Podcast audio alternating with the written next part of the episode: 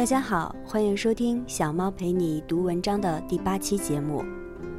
小猫的这个节目呢，是希望能够与大家共同分享一些有价值的文章，透过它们品味生活，共同分享一些温暖与快乐。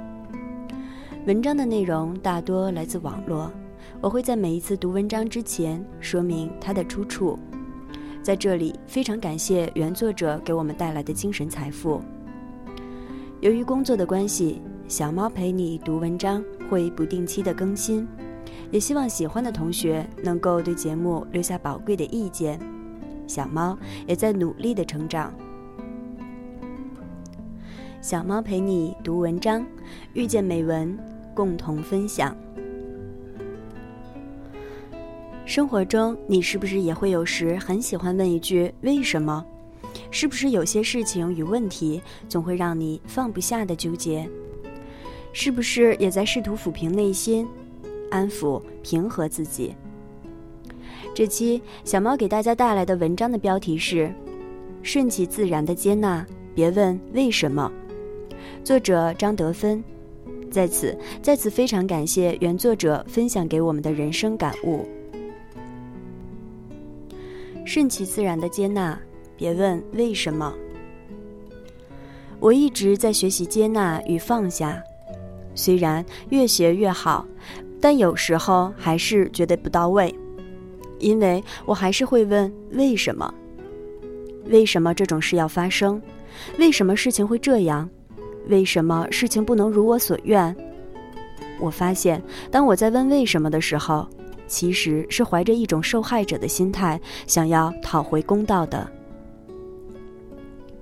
我有一个朋友，他的先生不到四十岁。有一天，先生和孩子在地毯上玩的时候，倒在地上，再没有起来，就这么走了，连一句再见都没来得及说。在谈话中，他隐约地问到：“为什么？”我看着他充满泪水的眼睛，试着尽量不用说教的口吻告诉他：“灵修有一个很重要的原则，就是不问为什么。”问这个问题只会让自己绕得更深，很难出脱。其实聪慧的他早已知道答案。他说，在先生走的前一天，有人刚好来访，谈起一部电影《遗愿清单》。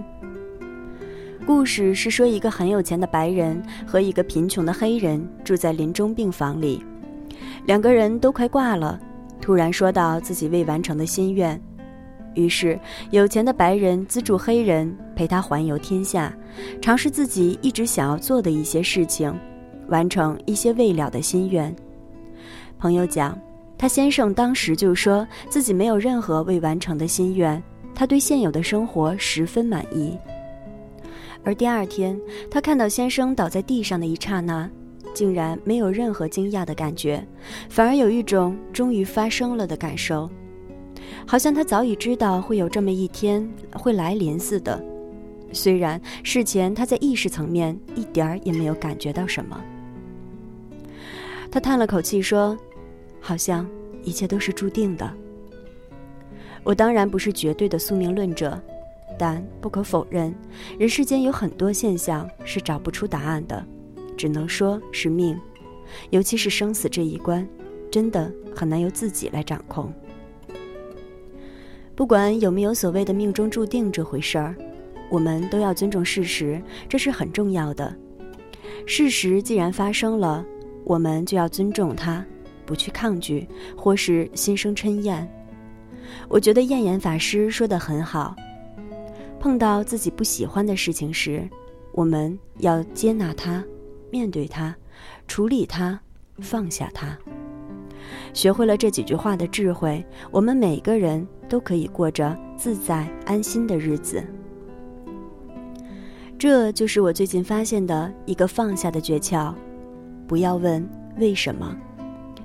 所以，当你在质问为什么的时候，就要意识到自己又在跟现实、老天或是对方较劲了。接纳是不需要问为什么的，处理它。放下它，安心自在。这里是小猫陪你读文章，遇见美文，共同分享。心灵也需要瑜伽，接纳，然后放下，这便是最好的方法。这期的节目就到这里，感谢大家的收听。愿小猫的声音搭配这些美好的文字，能够给你的生活带来一些温暖的时光。小猫陪你读文章，希望能给你的生活带来一些温暖，一些快乐。